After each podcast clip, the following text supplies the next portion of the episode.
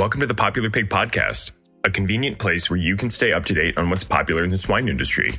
By listening to Popular Pig, you will receive invaluable information on the latest trends, news, and research from various experts who guide the global pork industry. Popular Pig is brought to you by SwineTech, the award winning creators of SmartGuard and PigFlow. To learn how PigFlow can help you streamline your workforce and reduce piglet and sow deaths, visit swinetechnologies.com. Popular Pig is also made possible by the National Pork Board, Intervention, Crystal Spring, Johnsonville Foods, Hypor Genetics, Minitube, Brenneman Pork, Phibro Animal Health, Swine Robotics, Innovative Heating, and PigEquipment.com. Brought to you by American Resources. Welcome to the Popular Pig Podcast. My name is Matthew Rhoda, your host for today's episode. Today we're joined by Dr. Matt Ackerman. How are you doing today, Matt? I'm doing well, Matthew. Thank you for the opportunity to join you today.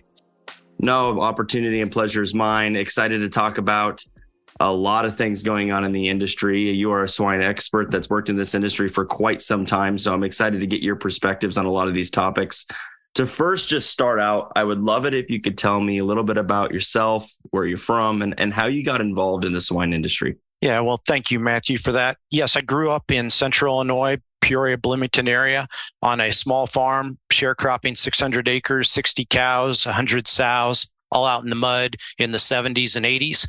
I spent much of my formative years walking electric fence and feeding sows outside, pulling on the end of a sow's teat determine when she should be moved into the farrowing house, letting sows out twice a day to let to scrape her pen uh, from the farrowing house, pull together farrowing houses, and then uh, going on from there. So in 1984, our family sold out of farming. And then I had the privilege of going to work on our neighbor's farm, who was a medical doctor. He had 200 sows in what was called confinement at the time. So these animals were inside when they farrowed. You know, the medical doctor, he could afford to put everything on concrete. So hmm. Cargill open front barns, uh, was where we did our gestation and breeding out there. We actually recorded the mating so that we knew when these animals were being bred. Hand mating, it was called back in the day. And then we moved those animals into a farrowing house where it was heated. I got to take my coat off when I went inside those barns. Absolutely loved it. They were on slats. We had a Cablevey feeding system, pushed a button and it fed the sows. It was it was just amazing technology. They had a computer program called PigChamp that uh, we recorded our information in, and uh, we could print sow cards and record information. We had heated nurseries, which uh, pigs did so much better when you put them in a heated nursery. So, and the finishing barn, it was grow finish. There was a grower end and a finishing end. Once again, uh, augers to feed all those pigs, automatic waters, above slats, uh, partial slats, and all that manure went into a um, slurry store. It was called back in the day. International Harvestore had a slurry store, and then we'd uh, take that manure and apply it back on the field versus how we did things at home. So a lot of technology, a lot of improvements in biosecurity in a short amount of time there. And then in the 90s, I went off to veterinary school, University of Illinois, um, and graduated there in 1995 had the privilege of working with the swine group there, which really helped open my eyes. When I went off to veterinary school, I wanted to be James Herriot, do all creatures great and small. Um, but as I got working with the swine group, I really learned that that was where my passion was. Um, David Bane headed that group up. Charlie Francisco, Jamie Lehman, Eric Neumann, Julie Funk were a few that were there. Uh, Jim Lowe was a year ahead of me in vet school. Bill Hollis a year behind me in vet school. So some of the swine folks at, at the time, and we were doing pseudorabies eradication um, at large herd pseudorabies eradication projects then. And then when I graduated, I moved to Greensburg, Indiana, halfway between Indianapolis, Indiana, and Cincinnati, Ohio. Worked there for 20 years with Larry Rueff and Dennis Villani in a all swine practice which uh, really great opportunities, great learning. And then 2016, we started our own business, Pork Veterinary Solutions, um, Innovative Veterinary Solutions, and we've been working there um, ever since. It's pretty cool when you're able to look back on some of those things because in the moment, it's probably really hard to understand where you are. But you were ahead of the times with a lot of the stuff that was going on. And you were surrounded by a lot of individuals who were either at the moment we're doing great things for the industry or into the future would also, as yourself, have done great, great things for the industry. So that's pretty cool to see how that that all changed.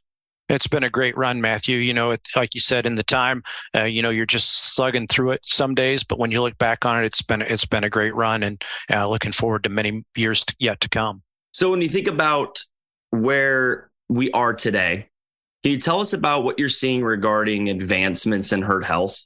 Yeah, I mean, if you look at the industry today, you know, back in the day, we were doing Kohler milk vaccine, making that up for people. We'd take their E. coli isolates, we'd grow them up, we'd put it in a in a milk jug. Well, we grow it up on a bacterial plate, then we'd put it in a milk jug. We'd grow that up overnight.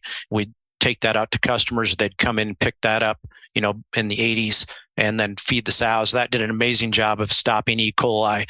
Uh, once again, the other technologies that I mentioned, bringing animals indoors, raising them in the right temperature, getting them away from their manure. I mean, that was huge stuff. But if you look at since I've graduated, I mean, vaccine technology of pseudorabies vaccine. I, you know, a lot of younger folks haven't had that opportunity, but that that vaccine technology, uh, DIVA technology, that allowed it to be a marker vaccine and allowed us to vaccinate animals and know which ones were vaccinated versus which ones were wild type infection.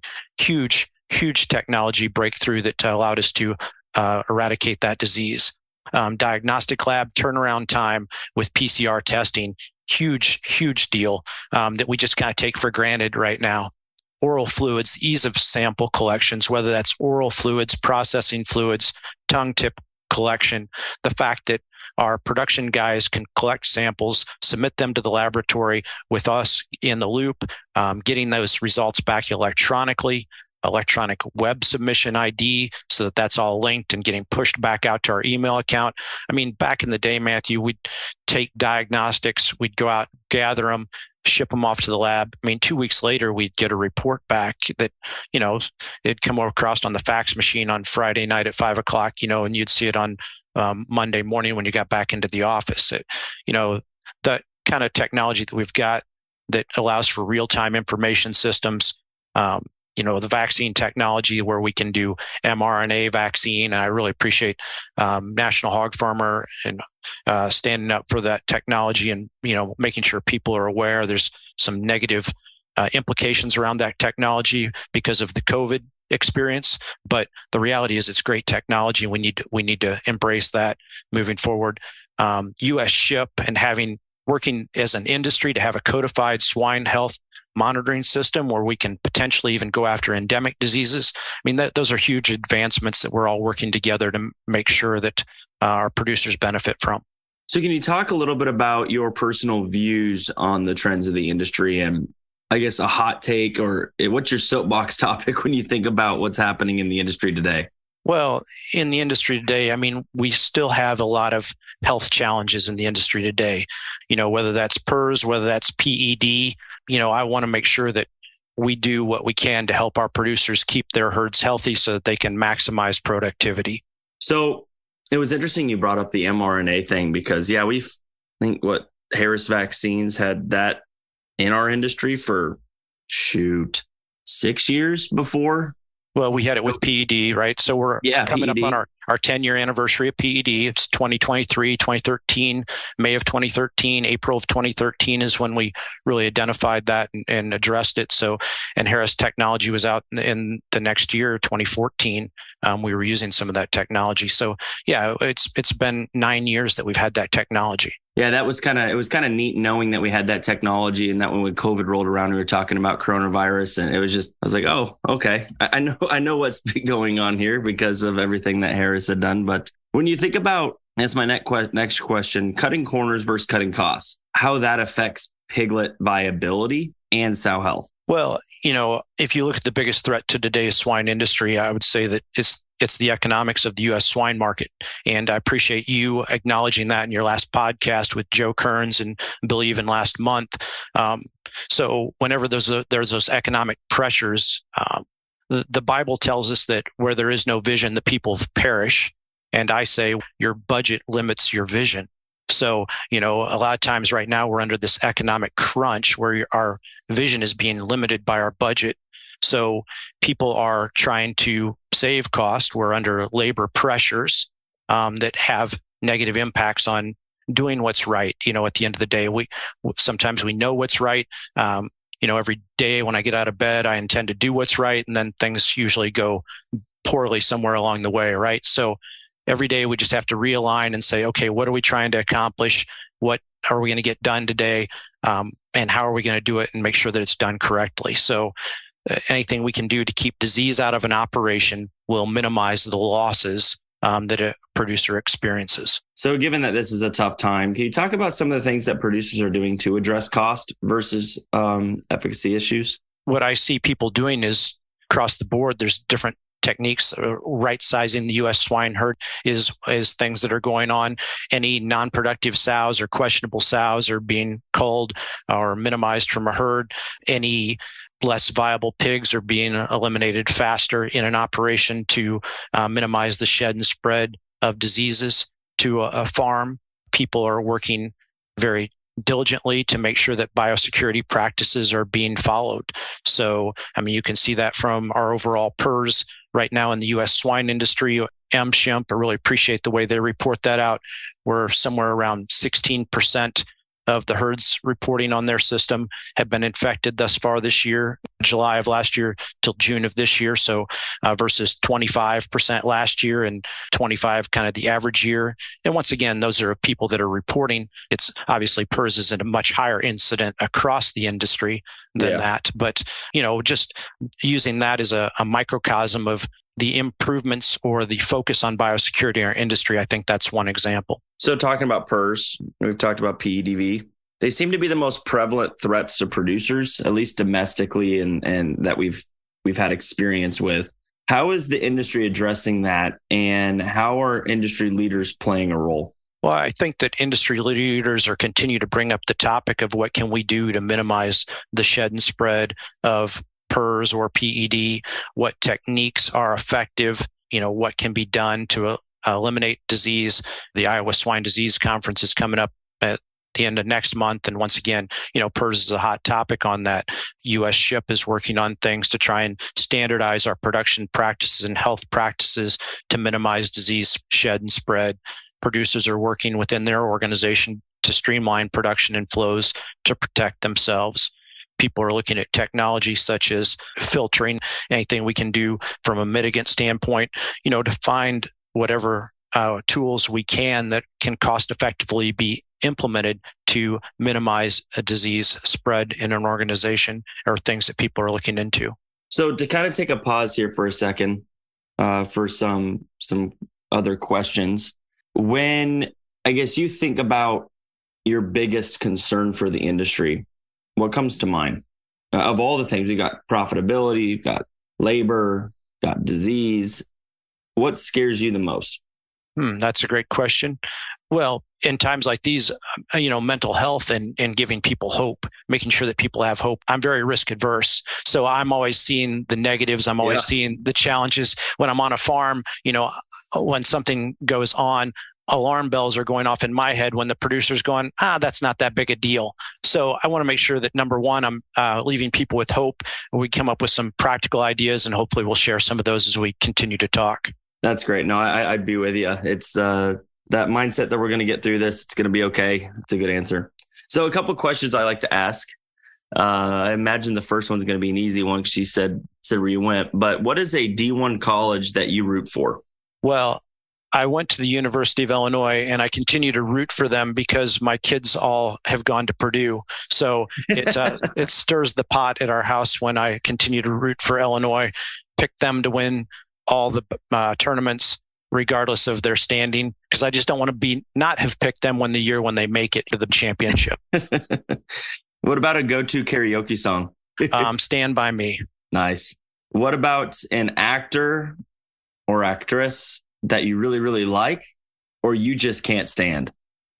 Jason Bourne. I always loved the Jason Bourne, uh, you know, action, not a lot of talk um, when you're just looking for something mindless to watch when you're on the treadmill. I think of Matt Damon and Matthew Bourne. Or what about your Jason Bourne? Food? Sorry. Yeah, you're good. What about favorite food? Um, bacon. I mean, bacon. It's, it's all about the pork products, right? Yeah, whether it's a pork chop, whether that's bacon, bacon the candy of the meat industry. You you, you wrap a, steak in it, it steak it tastes better. You can even eat chicken if you wrap it in bacon. I mean, it's bacon, hands down. Uh, you can you can even eat a salad if you put enough bacon on it. You mean if you wrap chicken in bacon, it makes it you can eat it then? Yes, it, it, you know gives it some taste, gives it some flavor. No, nothing again. I'm an equal opportunity carnivore. I just have to pick on my friends in the poultry industry. Yeah, no, I thought that was funny. What about your go-to beer? I'm not much into beer. I would rather I have a glass of wine. What uh what's your go-to wine? Uh probably a Pinot Grigio. Okay. What is the top of your bucket list for travel? Well, we're heading to Alaska as family. Ooh. That's going to be our 50th state. So we've been, my wife planned this out and um, we're hitting number 50 heading to Alaska. And then the one I haven't asked before, but if you had unlimited funds and you could have someone in the industry go do research, what is that research? Well, I'm all about data. Uh, doing stuff with Power BI and Chat GTP, embracing those technologies and pooling large data sets together. I think that we're going to be able to do pattern recognition utilizing technology that helps us figure out uh, some of these situations. You know, disease investigations are a special passion of mine right now. Disease investigations and figuring out what's going wrong. A lot of times, you know, we can't really seem to find that silver bullet and or we throw up our hands. But I think that if we captured all the mistakes that we made and figured out the pattern of what went wrong to have those, we would we would have better focus in the industry and uh, better activities. So that's if yeah, if I had the funds, that's where I'd focus it. It's going to be cool. Sooner or later, we're going to get there, and it's going to be pretty awesome. Yes, it is. So to kind of get back to health in the industry, when it comes to feed, how much has been speculated about the risks involved in the supply chain? Like, what is your understanding of the steps along the feed supply chain to control viral risk and exposure? Yeah, that's a great question. I mean, when it comes to biosecurity, number one, you ask is what are the steps in the chain, and number two, uh, you know, what can we do about it to minimize viral exposure or a pathogen exposure, not just viruses, uh, you know, salmonella, E. coli, you know, bacteria as well, uh, mycotoxins, uh, you know, any foreign material that shows up in the feed. Uh, there, there's a lot of opportunities there.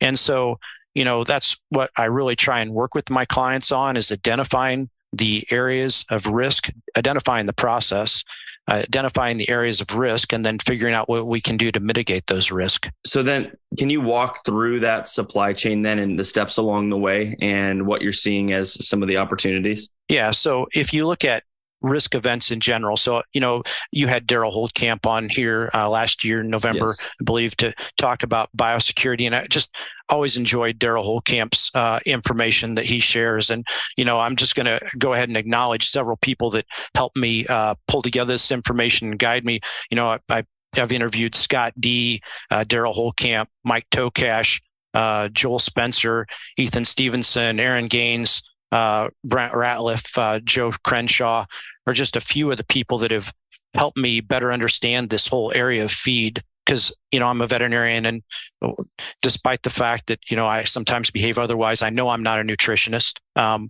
I am a veterinarian, and so I really rely on these people with expertise in the feed area to help me um, understand the supply chain. And if you just break it down in the way the process goes, you've got ingredients that get delivered to a plant, a feed mill, and then oftentimes get redelivered or blended or mixed and delivered to my clients and then get uh, blended or redelivered there out to the barn. So then if you look at those steps and say what can be done or what uh, areas of opportunity are there, um, you just you need to break it down from there. And I, I really like the way Derald Holtkamp did this with overall biosecurity, where he said, "Hey, there's eight areas of of opportunity that's swine movement, people movement, vehicles and delivery, other animals such as cats or rodents or any uh, birds that get on a farm.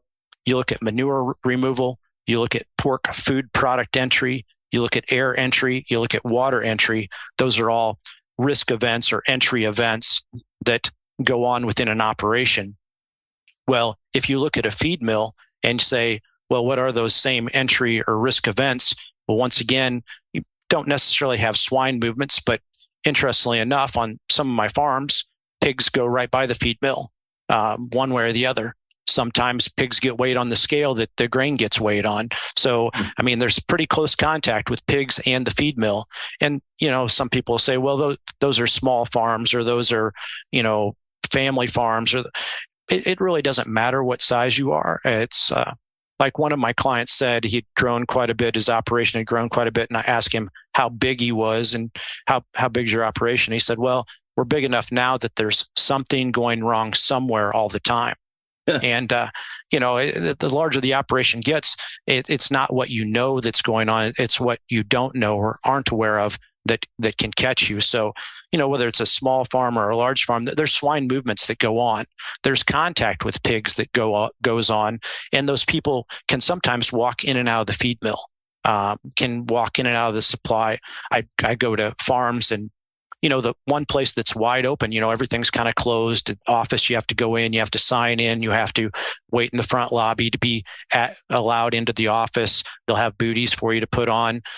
The feed mill, it's wide open in, in a lot of places. People can just drive into the farm.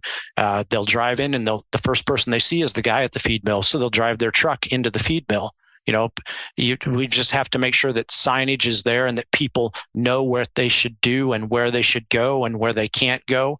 Um, you know people get out of their truck when dropping off grain and they'll walk all through the mill or you know once again other mills. I've gone through some very pristine mills where there's not even any dust around. So the the variance between what you see in the industry at farm based feed mills or production based feed mills is there's quite a bit of variation, quite a bit of opportunity, I should say.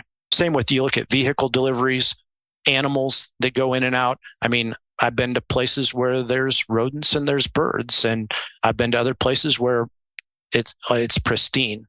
Um, manure removal. Well, you're like, well, manure removal. What what's that have to do with the feed mill? Well, I've been places where the feed, where the manure equipment drives right down, right in front of the feed mill, and feed trucks are driving through manure that's dripping out of the back of the machine. So, you know, mm. is hmm. that happening in your organization? Is the feed truck crossing over on the road uh, manure that's out there that somehow got out there? Um, once again, area of opportunity.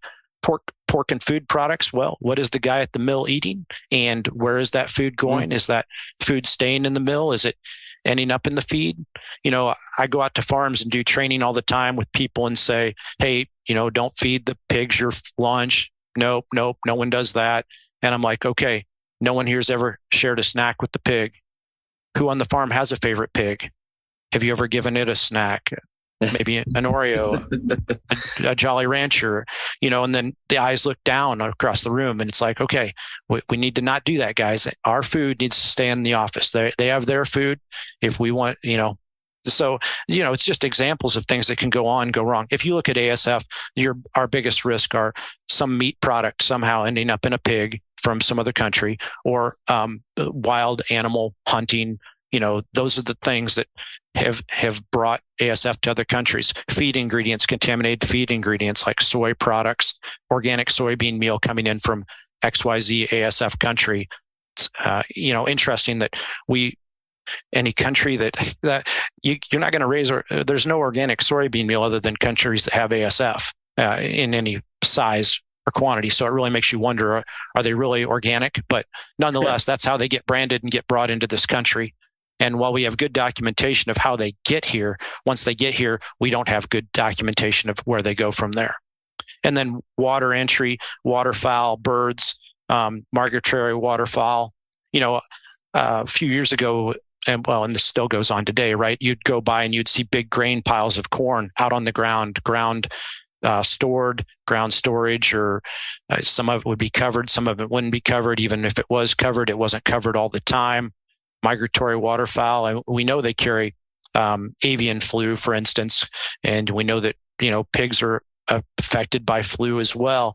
Um, P- PED, Delta coronavirus, TGE, uh, swine dysentery all things that could contaminate those feed sources and, and infect pigs. So, you know, we just need to make sure that we look at each of those categories of risk on our farm and, and see what we can do to mitigate those. It's funny you brought up the Oreo. I had a farm that I was talking to where they were feeding the the boars Oreos, and one day they gave the director of production a call, and said, Hey, we need you to go get some Oreos.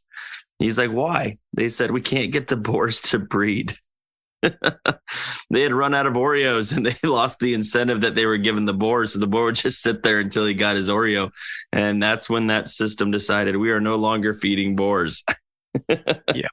We can't well, be subject to a boar snack on whether or not we're going to get stuff done uh, you know, I appreciate you bringing that up. At the end of the day, you know, I want to make sure that the things we say here on this podcast are practical, and and those are the things that we see all the time, Matthew. I, I don't have anything against Oreos or Nabisco or anybody. You know, if if and if I don't have a problem with that in your production system, if you want to do that, just make sure that that's what's written down, that you're all aware of it, and that you all agree that that that's a safe thing to do. You know, yeah. obviously, we all know that uh, pork products, meat products, should not be fed to those animals. You know, can Oreos be sterilized and be safe? Yeah, you know, once again, not trying to pick on one product, but just is that your protocol? Is that your procedure? Is that your SOP? Are you doing what you say you're doing when you go to the barn? Yeah, because it's those things that are happening that you have no clue are happening that'll bite you, right? Even even even the processes we have, if not followed, will bite you. But at least you know it's an expected process. If it's just something random that you're going to have to randomly catch sometime. It, it just makes it hard to solve problems when something hits the fan. Well, exactly. And I try and catch people doing things right and let them know about it. But occasionally we catch people doing things wrong eh, with, with the best intentions. You know, yeah. during PED, I had the opportunity to go out to farms and visit with them. One thing that went on, um, uh, feed truck dri- drivers delivering uh, bagged feed you know, we have a protocol. We'd sit in the office, we'd talk through it. We'd, yep, we put on booties. Yep, we as we get into the truck, out of the truck, as we get into the back of the truck, we put on booties. We're delivering the feed to the offsite storage room. Yep, yep, yep. And then we're, um, you know, wheeling it to the back of the truck, and they're offloading the feed bags from there into the barn.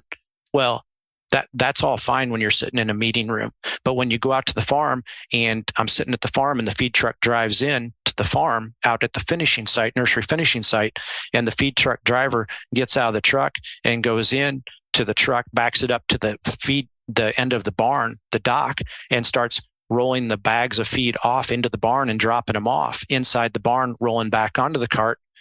Hmm. And I say to the producer, what, what are they doing there? And he goes, well, they're delivering feed. And I said, yeah, but they're breaching your biosecurity protocols. He goes, well, they have booties on. And I'm like, well, yes, they do have booties on, you know, and, but he's not supposed to be doing that. Well, we're short on labor. So he's helping me out. Well, he's not really helping you out. He's cross contaminating your site with with PED um, by rolling in and out of your barn. And if he's doing that here, where did he stop before this site?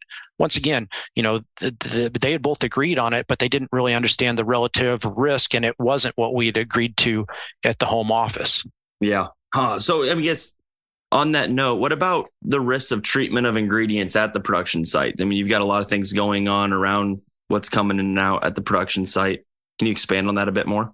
Well, yeah. I mean, what what we've got going on is these ingredients that are coming on. Number one, hopefully we're working with with suppliers, and you know, as as you know, I, I consult with and work with a bunch of different companies, and so a couple different references I'd like to point out to you um, is you know, I mentioned the people that I worked with, some references. The Kansas State University uh, website is phenomenal. If you just uh, go out and Google um, KSU um, feed biosecurity, they've got over 100 different articles out there that you can pull up and get some real practical expertise. And, and the three that I'll reference uh, right off are there's one that's feed safety basics for the veterinarian, feed mill biosecurity for feed mill managers and feed biosecurity for swine producers. They're each four pages, um, very easy read, uh, well laid out that just um, explain this very well about feed ingredients and things that you can do to improve your biosecurity. So if you don't get anything out of today's webinar, I hope you at least Google that site and pull up that information, review it with your team. I think there's some great learnings there. There's actually, um, like I said, there's a hundred articles there, uh, a couple of which are different examples of biosecurity audits that you can go take back home. Because one of the things I really encourage my producers to do is to audit their procedures. And, you know, it's a lot of people are like, well, you know, that's a pretty convoluted thing to do.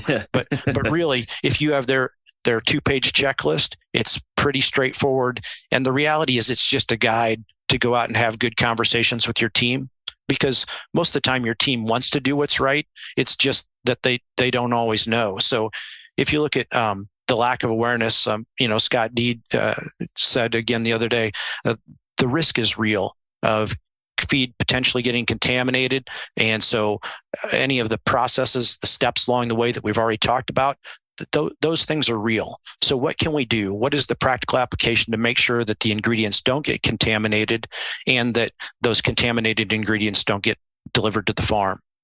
One of the things that's the most eye opening is when you go to a feed mill and truck after truck runs in, drives over this feed mill dump and dumps their their ingredients. The the pit is open uh, most of the time on these uh, mills. So whatever's on those truck tires, whatever's on those machines, snow, dirt, otherwise um, can fall off in those in those pits.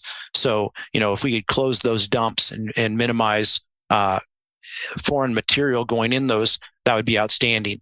Um, sometimes in these operations, we're having neighbors come in and deliver corn. That that's great. Where is the neighbor been? What does he raise hogs? Does he, uh, you know, what what's his biosecurity when he comes in? Do they get out of the truck?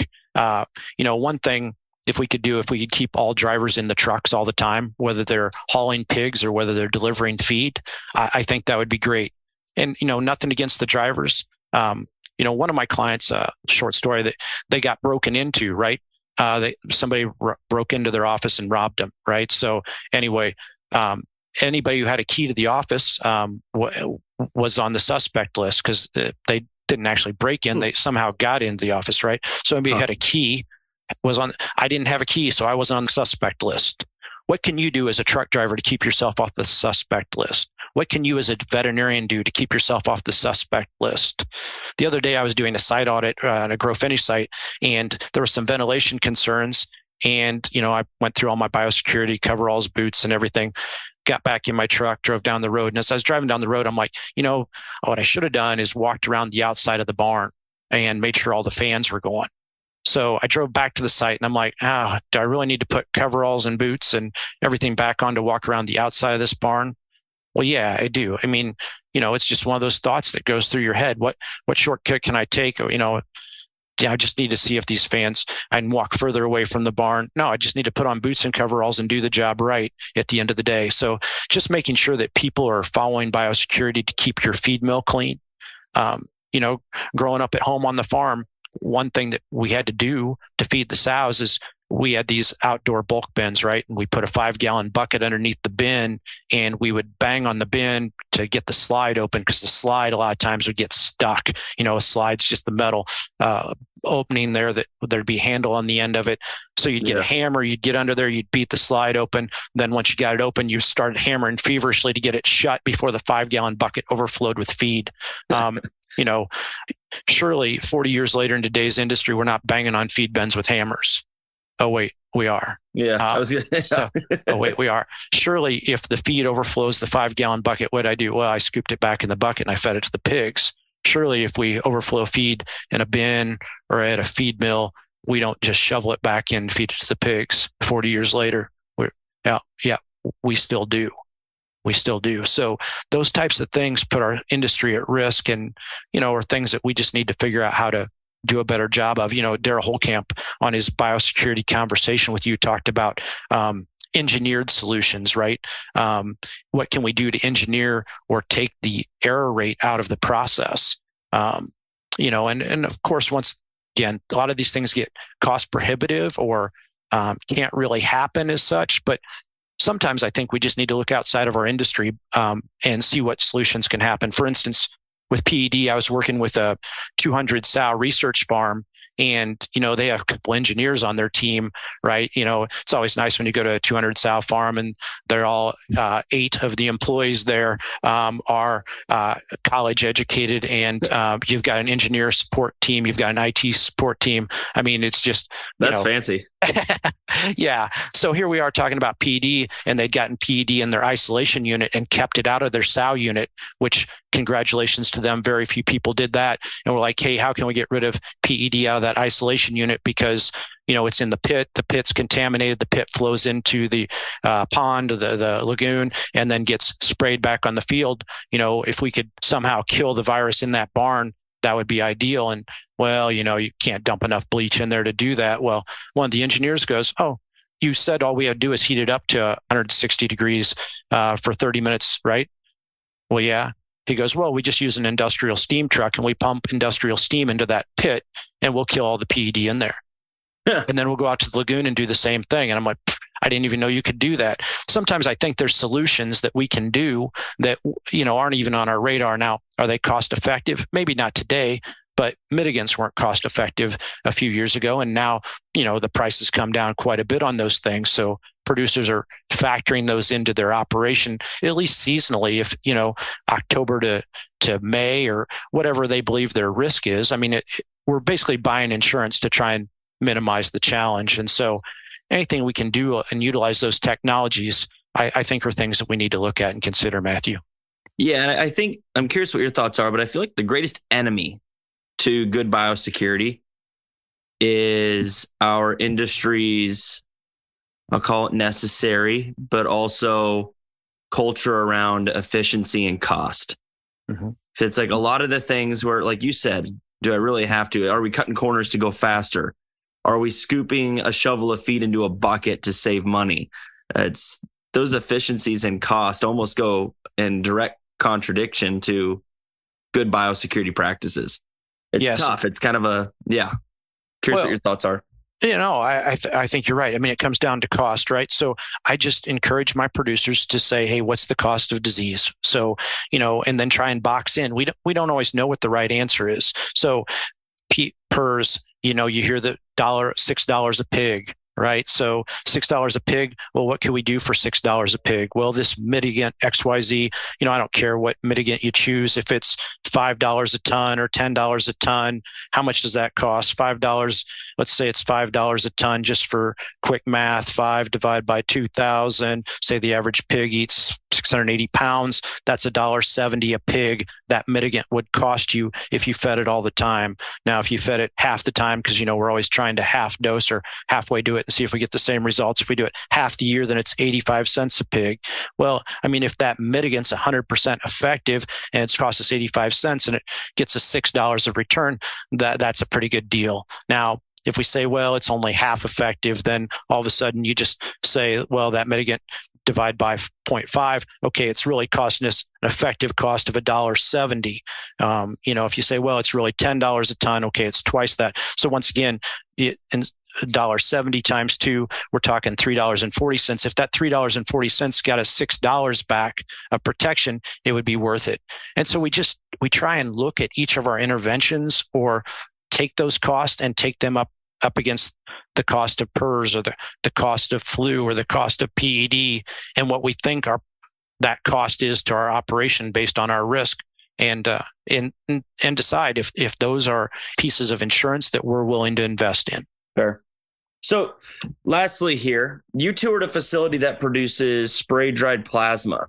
Uh, that seemed to be kind of divided around swine experts to the efficacy and the risk around that. Can you tell us about your experience at that facility and just what you saw and yeah. everything that went on there?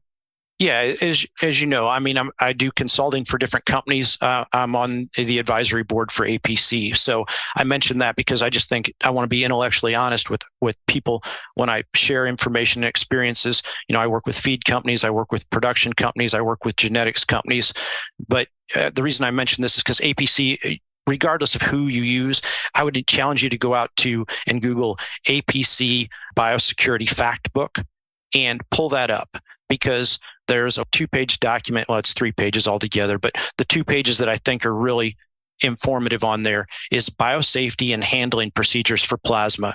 And you can cross out plasma and put whatever your ingredients are and just use this as a checklist. Number one, what's your employee and visitor controls? They've got their steps spelled out Number two, what's their raw material handling handling procedures? And it's all spelled out.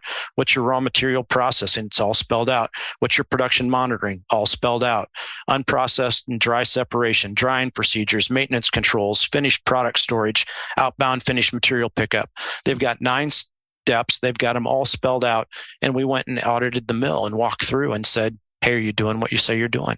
And then on the backside of that, they've got the 14 steps with pictures that the process goes through. And so once again, they've got it all documented out. Um, so whether it's whether it's plasma or from APC or whether it's whatever your ingredient supplier is, wh- whether it's your own feed mill, um, they've got maps of here's the inbound route, here's where the swine plasma goes, here's what processed. I mean, it's it's all documented. So, you know, whatever you can do, however you can document that, and then make sure that your people are adhering to it, and then I've never been in a cleaner ingredient uh, facility. You know, there's no dust, no dirt, no, uh, you know, you're putting on boots, you're putting on protective equipment, you're putting on uh, hats, you're putting on, you know, it, the whole process. You're signing not- in, you're logging in. It, you know, the whole thing is is documented. So I just challenge anyone in any feed ingredient or feed supplier to take a look at that and make sure they're covered. Yeah, it's not cheap to be that good either. Like that's a that's a decision. That is an intentional decision to be that clean. Right. Right. And you know, it's it's a daily commitment. So, you know, I I go to farms and they know I'm coming and you know things aren't clean. You know, I so people always say, well, you know, they just cleaned it up because you're coming. Good. That that shows they they cared whether that's the farm or whether the plant you know, I, I don't really do surprise visits. I just, I, I find enough opportunity in most places when I tell them I'm coming. So I, you know, I want them to be aware and, and then challenge them to once again document what they're doing and, and do what they say they're doing.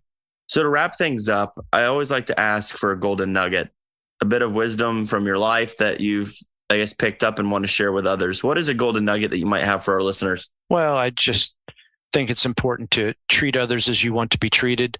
Um, remember that in any of these investigations, um, people care. They, you know, they want to do what's right. They are trying to do what's right. If we can help them, and well, and if you find someone that doesn't have the desire to do what's right and to be want to be part of the team, then help help them find another opportunity. Well, thank you, Matt, for being a guest on the Popular Pig podcast. Really appreciate the insight, the depth, and the transparency today. Thank you, Matthew. Appreciate the opportunity.